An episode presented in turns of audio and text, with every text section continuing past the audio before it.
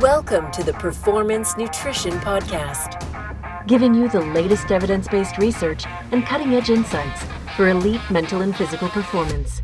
He's connecting you directly with the world's leading experts and coaches. Here's your host, Dr. Bubbs.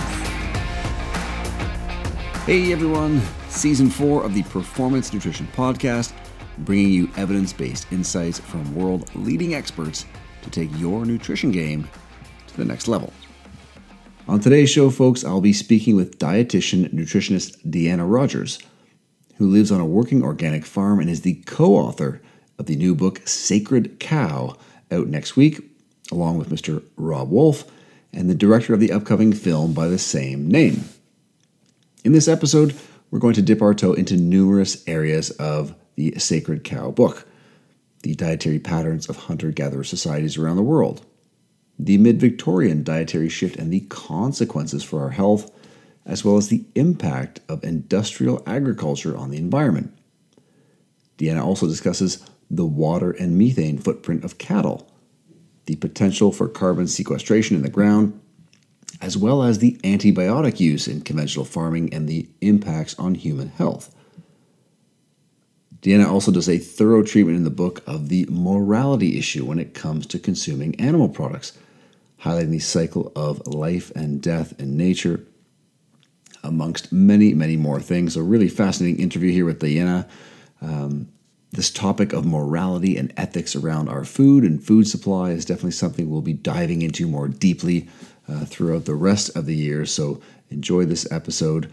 Uh, you can find the links and the podcast summary in the show notes as usual at performancenutritionpodcast.com.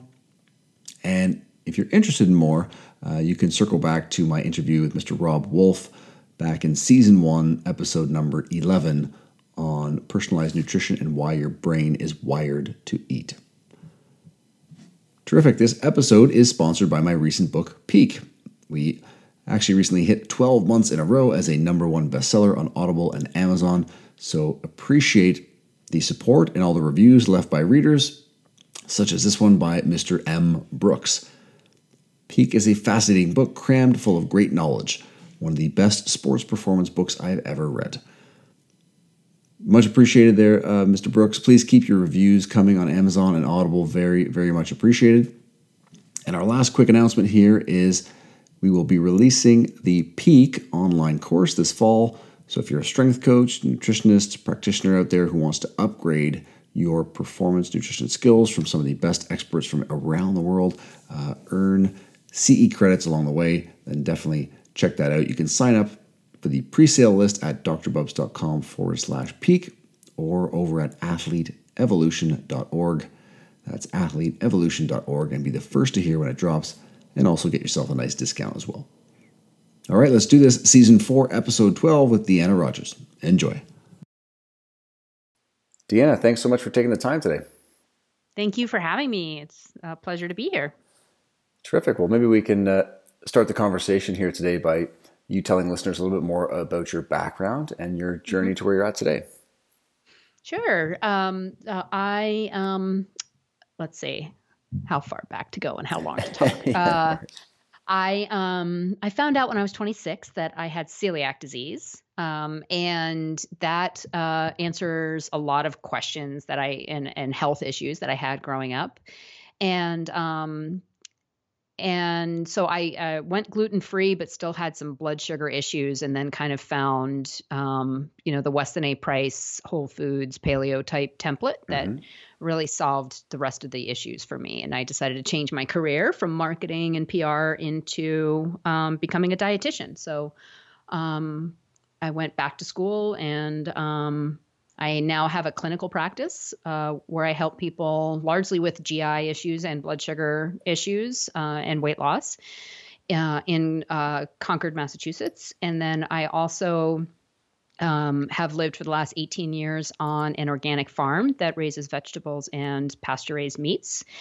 And so my latest book and film project really focuses on, you know, um, the role animals have in our food system. Are they healthy to eat? Um, well, I, I, shouldn't say even that I'm asking the question. I am saying they're healthy to eat. Um, they can be uh, a good thing for our uh, environment when managed well, and that ethically, um, there really is no life without death. And so, our best opportunity is to give the animals a good life and um, a swift and humane death. Um, and so, I really challenge the idea that a plant based diet is the diet of least harm. Yeah, it's such a you know looking forward to diving into the topic here, obviously around animal protein, meat consumption, but as you mentioned, the connection with the environment. You know, as we get into even you know beliefs, there's so many misconceptions, preconceptions, myths, emotions around um, meat and animal um, products. Maybe let's start from an evolutionary perspective and talk about mm-hmm. longevity and you know the hunter-gatherer tribes around the world. When we look at those tribes, these are these are societies that almost exclusively, to my knowledge, included animal products, you know, across these different pockets around the world. And so I'm just curious in your work and research, is that something, you know, being a Weston A. Price um, mm-hmm. advocate, you know, is that something that's, that resonated with you early on, or is that something that through your research that became more, more prominent? Yeah, I mean, um, uh, Robb's book, The Paleo Solution, also um, was a pivotal book for me in my own diet and also just kind of um, looking at nutrition from an evolutionary lens. And actually, um, you know, as we move into the environmental section of the book, it really is also looking at things from an, envir- uh, an evolutionary lens. You know, how do animals move in nature and how can we mimic that through our food production? Um, but what we see when we look back is, um, you know, no processed foods, um, uh, lots of roots and tubers, but also lots of animal products um, and lots of animal fat, lots of animal protein, organ meat consumption.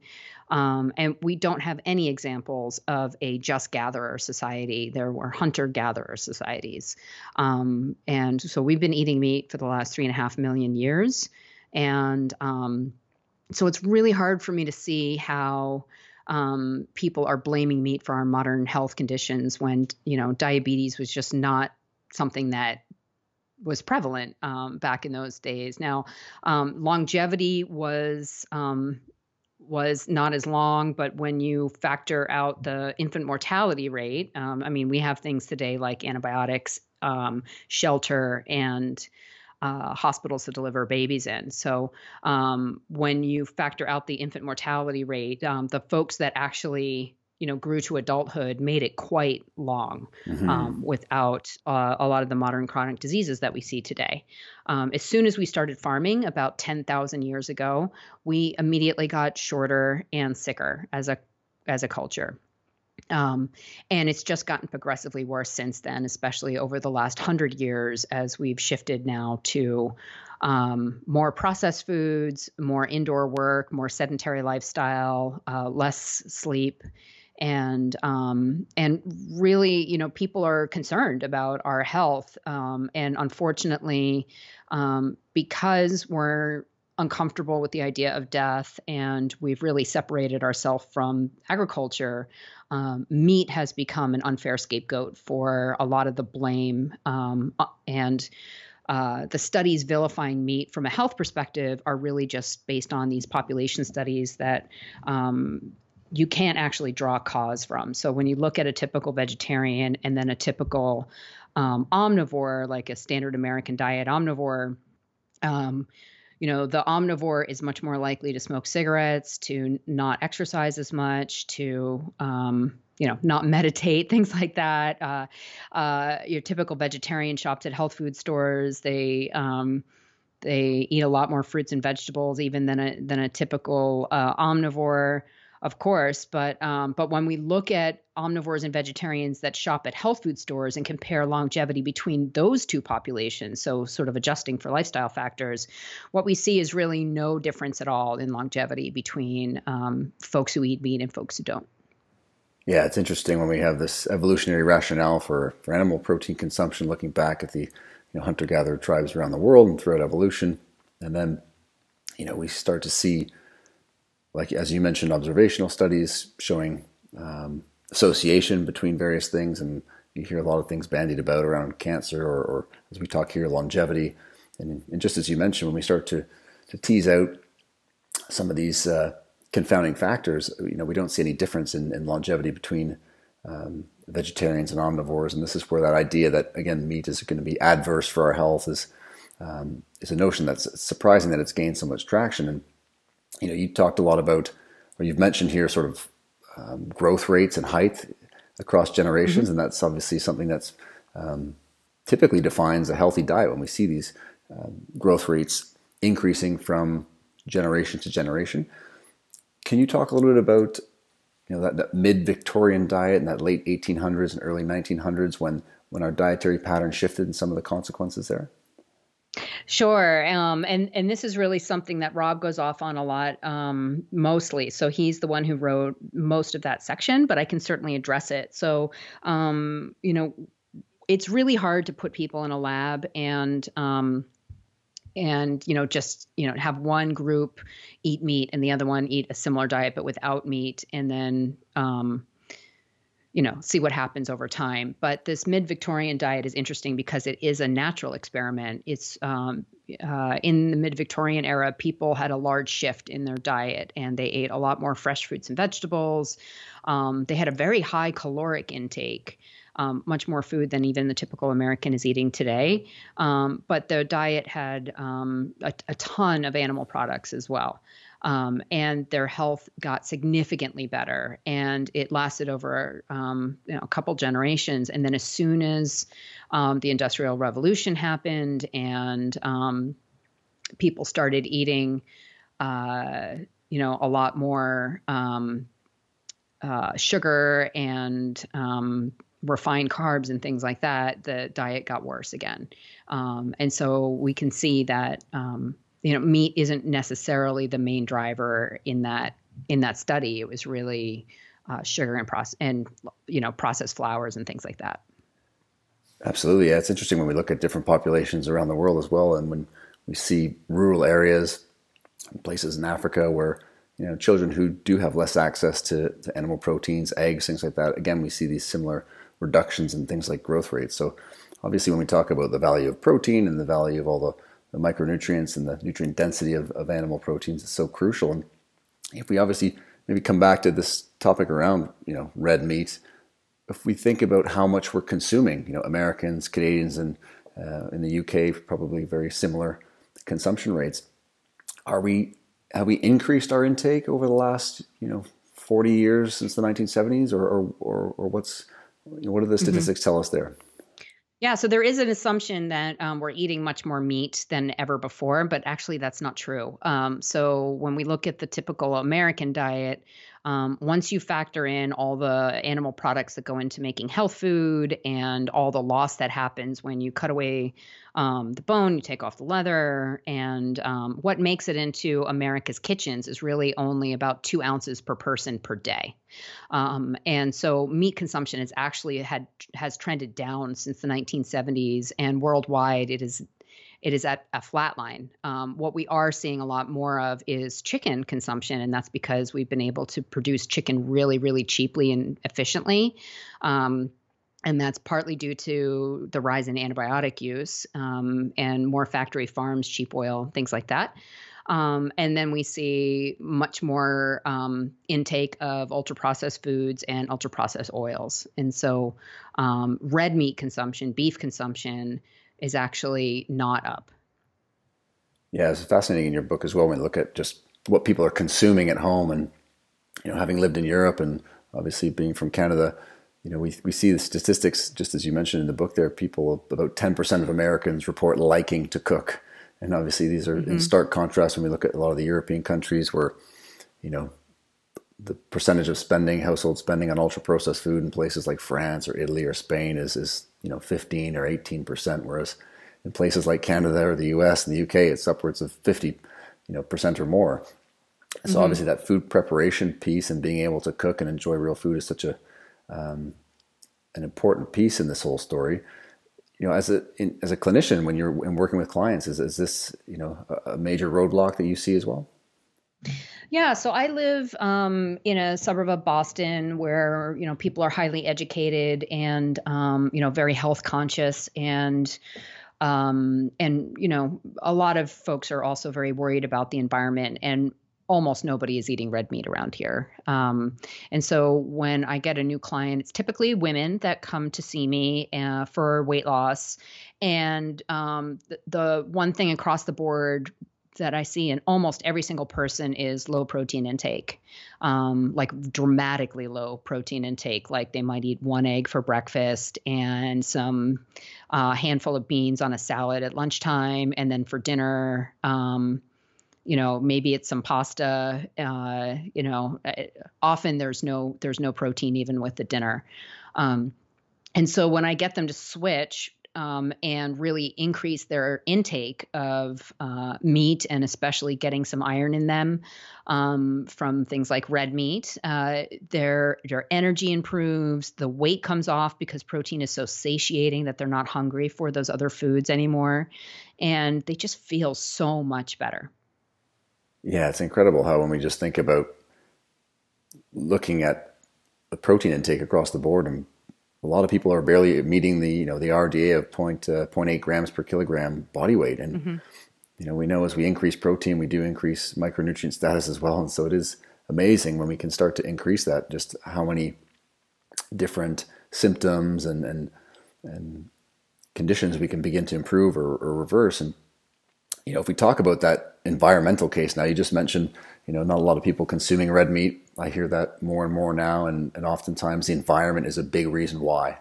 Um, mm-hmm. And so this is a really obviously foundational piece of the, of the book and then the movie. And so, you know, we obviously evolved with plants and animals. And when we talk about ecosystems, it's, you know, the more diverse, the more complex, the better.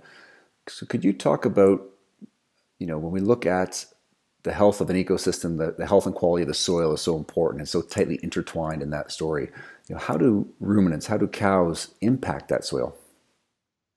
Right. So, um, so all food has an impact on um, soil health, and um, one of the worst things we can do is plow up the land, um, plant a monocrop without any cover crop at all, so leaving most of the dirt exposed, and then spray it with chemicals that that basically kill the fertility of the soil. But that's what's happening in uh, the majority of industrial agriculture today. Mm-hmm. Um, when we manage grazing animals properly, when we keep the soil covered with a layer of grass and roots, um, when the animals are moved frequently, so they're not overgrazing, but yet not undergrazing patches of grass, when it gets just the right amount of impact, what we see is improved ecosystem function, build building soil health. Um, carbon can be sequestered um, in the soil. And uh, it also increases the water holding capacity of the soil. So um, when it rains, the water doesn't run off; it actually gets absorbed from the so- into the soil. Yeah, I mean that's such a huge part of the story, isn't it? The fact that the water is actually being absorbed into the ground rather than running off, and something that you know oftentimes people don't, you know, aren't aware of. And when we talk about cattle, the common concerns that that people have, and again, people are busy with their their day to day lives and, and work and maybe kids or family friends, and they're hearing these snippets from media, and that they do start to resonate around things like, you know, the land required for cattle, the, water use for cattle. Um, you know, maybe if we can start with water, can you outline mm-hmm. how water is being, you know, what kind of footprint that is really mm-hmm. taking up when we talk about cattle? Yes. And so um, the methodology that a lot of people are using when they attribute the water f- footprint to cattle, how much how much water it takes to for um, you know a, a, kilo or a pound of beef, um, unfairly what they're doing is measuring mostly green water. So there's different types of water. There's gray water which is wastewater. There's blue water which is like when you look down um, at a map the things that are blue mm-hmm. lakes aquifers and um, you know ground uh, groundwater that you might have to pump up uh, and then there's green water, which is rain that will fall regardless of an animal is there or not. Um, 94% of the water footprint for uh, feedlot finished cattle and 97% of the water footprint for grass fed cattle is green water. That's rainwater um, that would fall on that grass, whether or not um, an animal was actually chewing it. And so, um, you know, they're absorbing water actually just from the grass that they're eating. Um, there's there's very little in the way of blue water um, compared to you know a crop, which uh, you know, some can be rain dependent, but a lot of them are heavily relying on unsustainable aquifers, like in California, where um, the water is just not being replenished at the right uh, rate. It is just being sucked out of the ground. And um, so what we're seeing is, you know, entire towns that don't have enough water for drinking water, but yet they're still flood irrigating the almonds. They're just pouring water on these almond trees, and most of it is getting evaporated. So nuts is one, are one of the worst. Um, for water, um, and especially that precious blue water that we need. Um, and and and the that's the that's the kind of water that really counts when you're looking at the footprint of water um, with food. Yeah, it's it's interesting that um, again, just as associations we have, you know, almonds. People tend to think of obviously plant based and, and healthy, and of course they are from a nutrition standpoint. But the piece we don't think about when we think of almond milk and and and just the as you mentioned, the amount of water required um, to grow these intensive crops. I mean, um, you know, in, in, your book, you're talking about production that's even greater than the typical meat production, and even things like rice, avocados, walnuts. Mm-hmm. You know, uh, you mentioned in the book a pound of rice requires 400 gallons to produce. I mean, this is these are things that we we don't tend to match up equally, do we? When we when we read things in, in the media, etc. Exactly, and actually, rice um, emits a ton of methane too. Um, but I don't hear like rice free Fridays. I just hear meat free Mondays. So absolutely, um, that's well, that's a good segue then to the next one because yeah. emitting methane in, in, cow farts is obviously a, a big topic, uh, ironically, on these days. And so, you know, when we talk about cows emitting too many greenhouse gases, what what is that? Uh, you know, what is that true footprint there? Hmm Um, so again, the methodology is a little skewed and not really fair. Um, so there's a big difference between naturally occurring sort of biogenic methane, part of a methane uh, uh, carbon cycle, and then pumping up um, locked carbon um, that's been sequestered for ever um, and then pumping it into the atmosphere and that's what's happening with fossil fuels. It's a one-way street. They're they're you know extracting ancient carbon and then they're just pumping it right up. Um, the uh, the methane that is coming from cattle actually um, gets broken down into CO2 and water vapor, which is part of the water cycle, and then the CO2 um, is taken up by the plants. The oxygen is uh, respirated back, back out, and that's what we breathe.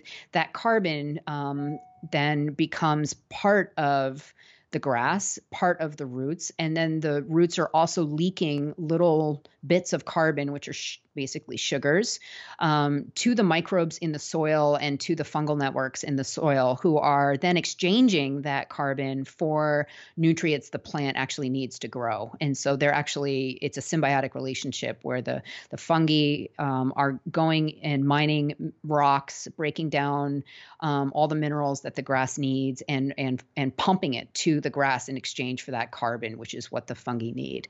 Um, and some of that carbon actually gets sequestered in the soil when the roots die and then grow back again.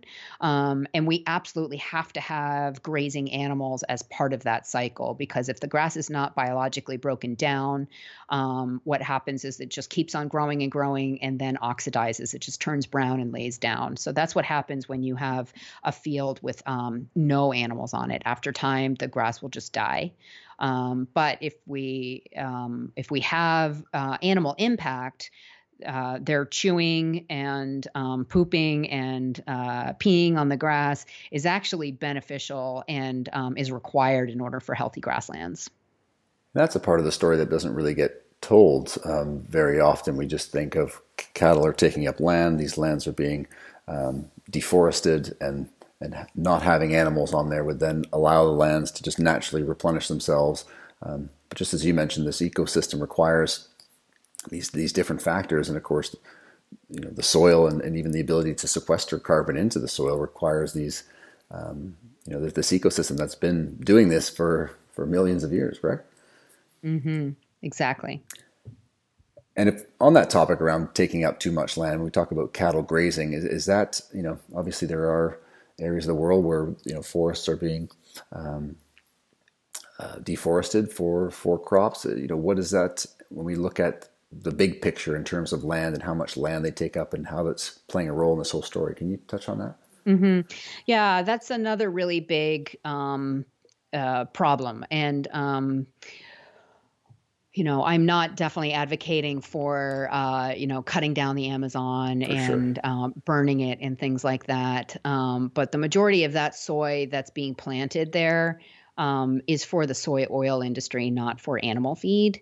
Um, and what they're doing with cattle um, when they put them on the land that right after it's been burned is actually to have them graze down the rest of the um, plant material that didn't get burned so that they can plant soy because they're actually making more money off the soy than than, than they are off um, cattle. So um, when we look at the overall, um, you know, agricultural land that we have on the planet, most of that land is not croppable. Mm-hmm. So it's either too hilly, too rocky, um, too brittle, too hot, too dry um, for us to be able to plant uh, corn and rice and uh, soy and wheat.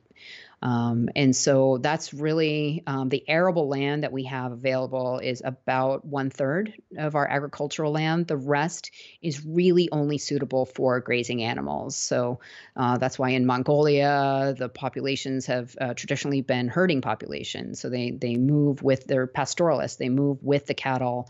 Um, you can't really plow up the land in Mongolia and and turn it into cropland.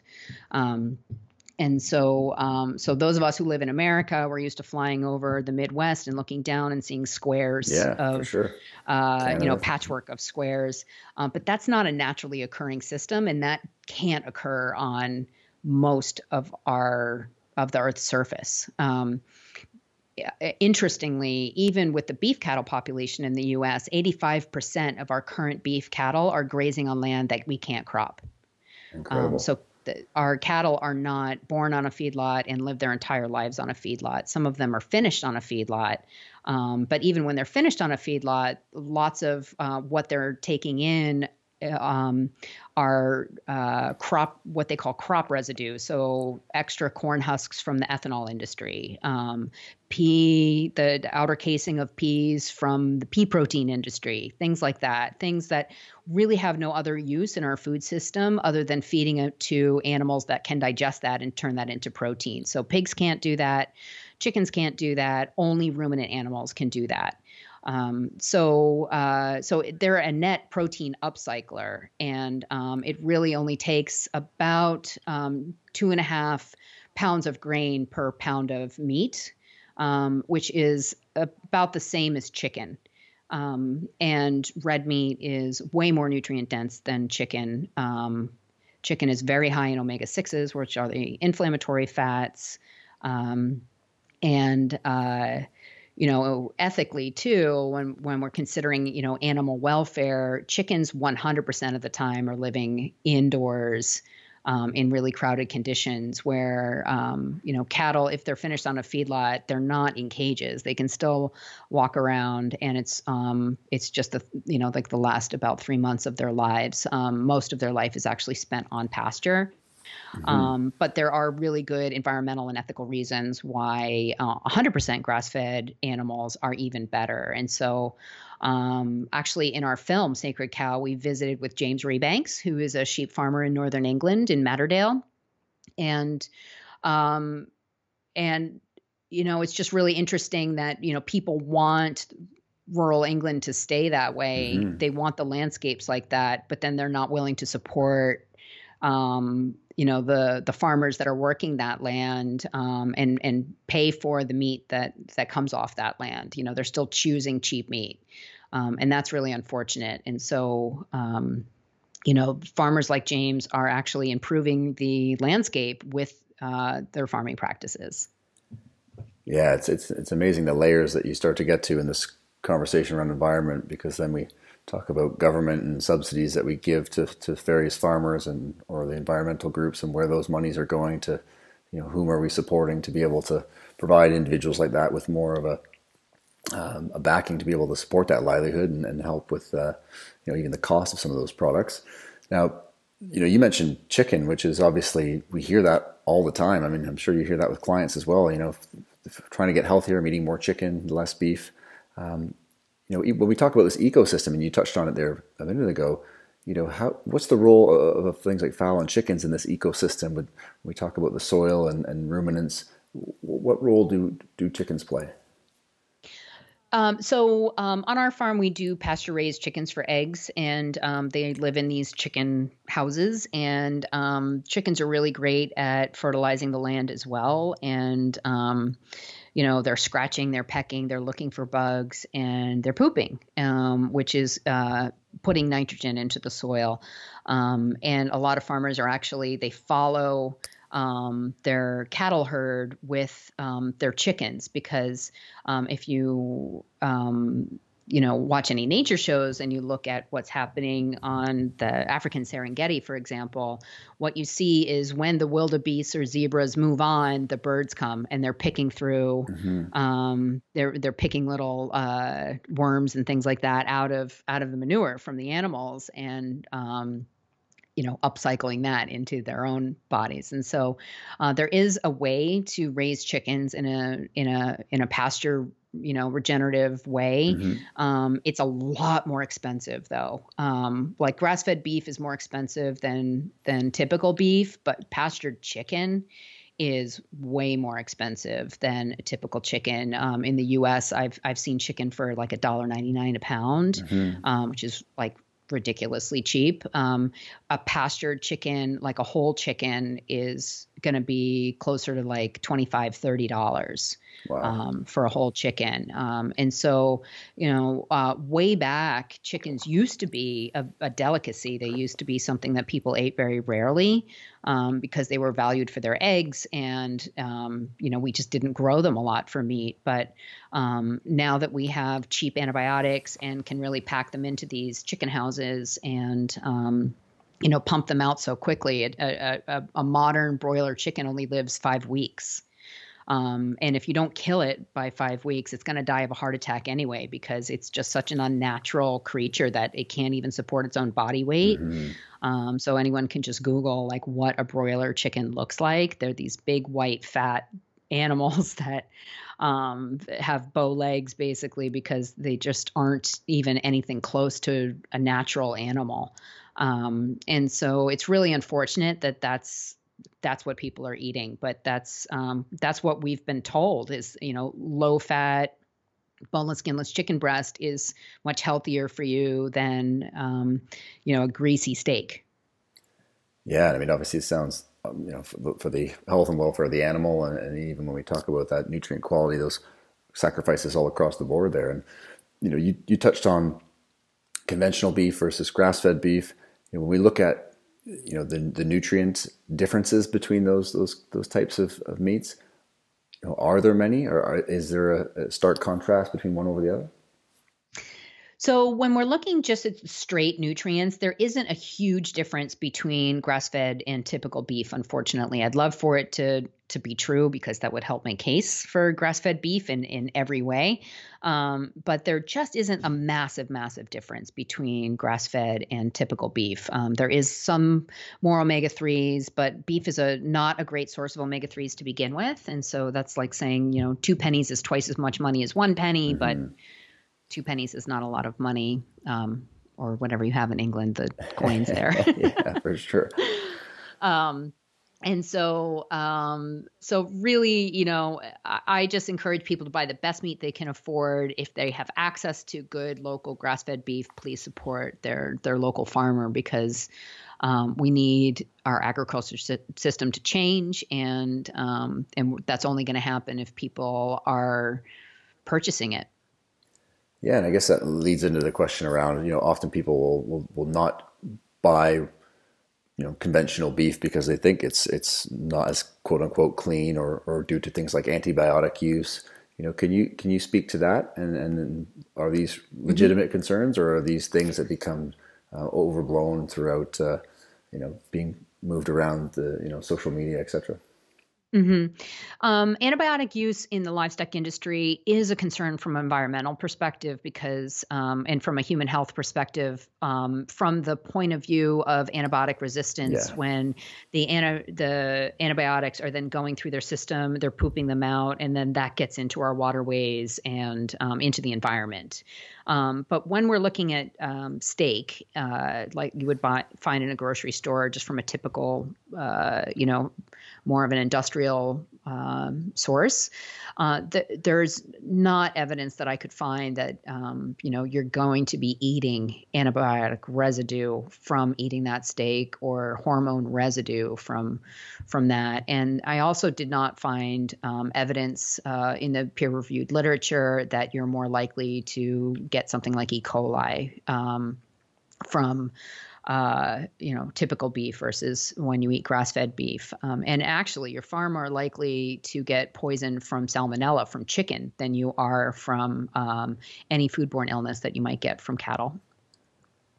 Terrific. And you know, when we look at another common question, to throw a few more here at you, obviously you've heard these as well. You know, being expensive to eat things like meat. Um, mm-hmm. Of course, when we do compare it even to things now, and we see you know the, the alternative burgers, the Beyond um, Beyond Burger that's come out, plant based burger. We're talking about you know th- those processed burgers actually being far more expensive than um, than things like you know uh, beef, uh, steak, etc. You know, where where mm-hmm. does beef stack up with a lot of the common foods around the actual cost?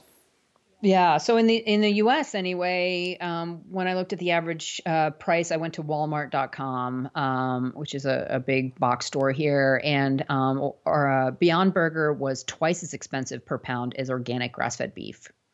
Um, but what they do is they sell it in the half pound uh, increment, mm-hmm. and they also put it in a bigger package, so it looks like you're getting the same, if not more, for an equal price um, to meat, um, but in reality, it's actually twice as expensive. Um, uh, do people do complain about the price of better meats um, and uh, you know there's a, there's a lot of forces at play there there's a lot of crop subsidies that are happening in the US um, you know making things like corn very very cheap to feed to livestock um, and you know it takes longer. It takes longer to finish uh, an animal on grass than it does to send them to a feedlot where they can they can be finished very quickly. Mm-hmm. um, and and also you know you need to you know we're, we're also not paying for soil destruction. We're not paying for habitat destruction.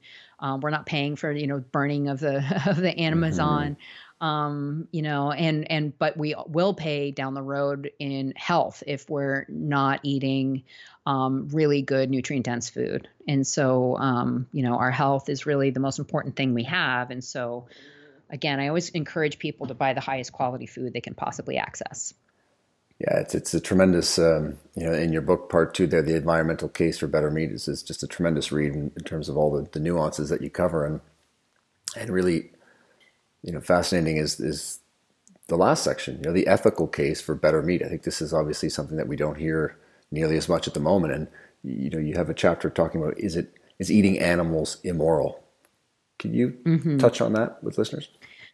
Sure. In the book, we look at, you know, the uh, arguments like sentience. Should we be um, killing something that can feel like humans, um, or least harm? What is a diet of least harm? And um, and you know, every way we were, were looking at it, the the reality is um, things die for us to live. Um, even in the most beautiful organic farm that's um, you know, everything's harvested by hippies and sunshine, you know, rainbows. Uh, yeah, sunshine and rainbows and unicorns everywhere. Things are dying. Uh, life is only possible with death. Uh, soil is death. That's what it is. It's decomposing d- things. Mm-hmm. Um, and so, um, you know, in order to make a field for um, a crop to happen, you have to annihilate whatever lived there before because, you know, fields for cropping um, are not natural. Um, and there are, you know, areas of grasslands, but there's tons of life in a grassland. And um, if anyone's ever visited a conventional farm um, and and seen, you know, what it's like to like step onto a, a field of corn or, or soy, um, there's not many animals that live on those fields. Um, and through the harvesting um, with tractors and the chemical spraying, um, we're losing pollinators. We're we're losing the field mice. Um, if we have less pollinators, then we have less birds that would eat those insects. Um, and you know, with all the runoff that we're causing from having open soil uh, and uh, chemicals that get um, run off into rivers, then we're really destroying the environment. We're um, poisoning fish, the animals that there's lots of animals that rely on that fish, um, and even trees rely on. Um, like in, in areas where they're sa- spawning salmon and the be- the bears eat the fish, they throw the carcass um, on the riverbanks, and the tree the the trees actually are able to absorb those nutrients. That's incredible. Um, you know, we use a lot of uh, because we live near the coast here. We use a lot of fish emulsion on our fields um, because it's just so nutrient dense for our plants. They love it. Incredible, and you know, in, in researching the book and, and obviously doing the film as well, what were some of the things for you going around doing the filming that really you know stood out or, or really impacted you? Um, honestly, how hard it is to raise money to make a film, um, how exhausting it is to make a film, um, how tiring it is. Uh, how it's just a horrible way to make money. yeah. Those are all the things I'm thinking about right now. Yeah, no, for sure. Um, I was sure I mean, to think of it. It was definitely fun um, to travel to places that weren't necessarily on my bucket list. Mm-hmm. Like uh, I probably would not normally go to Chihuahua, Mexico for fun. Cool. Uh, but um, it was pretty amazing to visit the, this ranch in Mexico that we went to. It was amazing. I mean, uh, you know, the Lake District in England is on lots of people's bucket list, and um, it was really magical to go there. Um, we went to Belgium. Um, we went all over the U.S. We were spent a lot of time in Indiana. Um, so it was it was a lot of fun. I learned a lot about um, being a producer and a director through this process. Um, I'm not sure I'd ever do this again, given um, everything I know now. But I'm really happy I did it, and um, and I hope people, you know, get something out of it. Amazing, and you know, to wrap things up here, and again, there's so much detail and so much nuance in the book. It's tremendous, and with you know, for me, clients, athletes, uh, you know, practitioners, people want to have a healthy planet. People want to improve their health, and and you know, there's there's all these conflicting um, things out there in terms of media, etc. And so, you know, a really great resource for folks. But this idea of, of what can we do to help, you know, improve our health, feed the world. So, you know, what are some of the take-home messages that you that you share with the readers at the end of the book? Yeah, I mean, there's things you can do for yourself, like um, you know, keeping yourself healthy, um, not being a burden on our system financially or our healthcare system. Uh, don't get yourself into debt um, and and also just you know supporting uh, the best agriculture that you're able to support. So um, you know buying from local farmers, um, maybe it's donating, maybe it's working and volunteering on a farm. Um, maybe if you're a graphic designer and, and, and not very handy in the field, maybe you could make a pharma website, something like that. But I think we all need to be um, supporting this very expensive process of um, of fixing our food system, and um, we can really only do that if that's something that we feel is important. So. Amazing. Well, listen, um, I appreciate you yeah. taking the time, and I look forward to seeing the film when it comes out. And where could people get more information about the book, about the film, and, and about yourself and your background? Sure. Um, it, sacredcow.info is where we have all the information about the book and film, and um, they can also sign up for a newsletter there. Uh, my clinical practice is uh, sustainabledish.com, and I post recipes and, and um, not as much meat centric uh, information there. Um, and then I'm most active on Instagram. So um, you can find me at Sustainable Dish. And then the book is available where most books are sold. I know it's on Amazon, um, and uh, we'd love for folks to um, not only buy the book but also leave us a good review on Amazon if you could, because they actually um, they, that really matters. So um, we appreciate everyone's support. Tremendous. Well, we'll definitely include those links. And again, a massive thank you for all the time you put into the book and the film, and, and really, really important work. So, so thank you for that as well. Thank you. Thank you. Have a great day.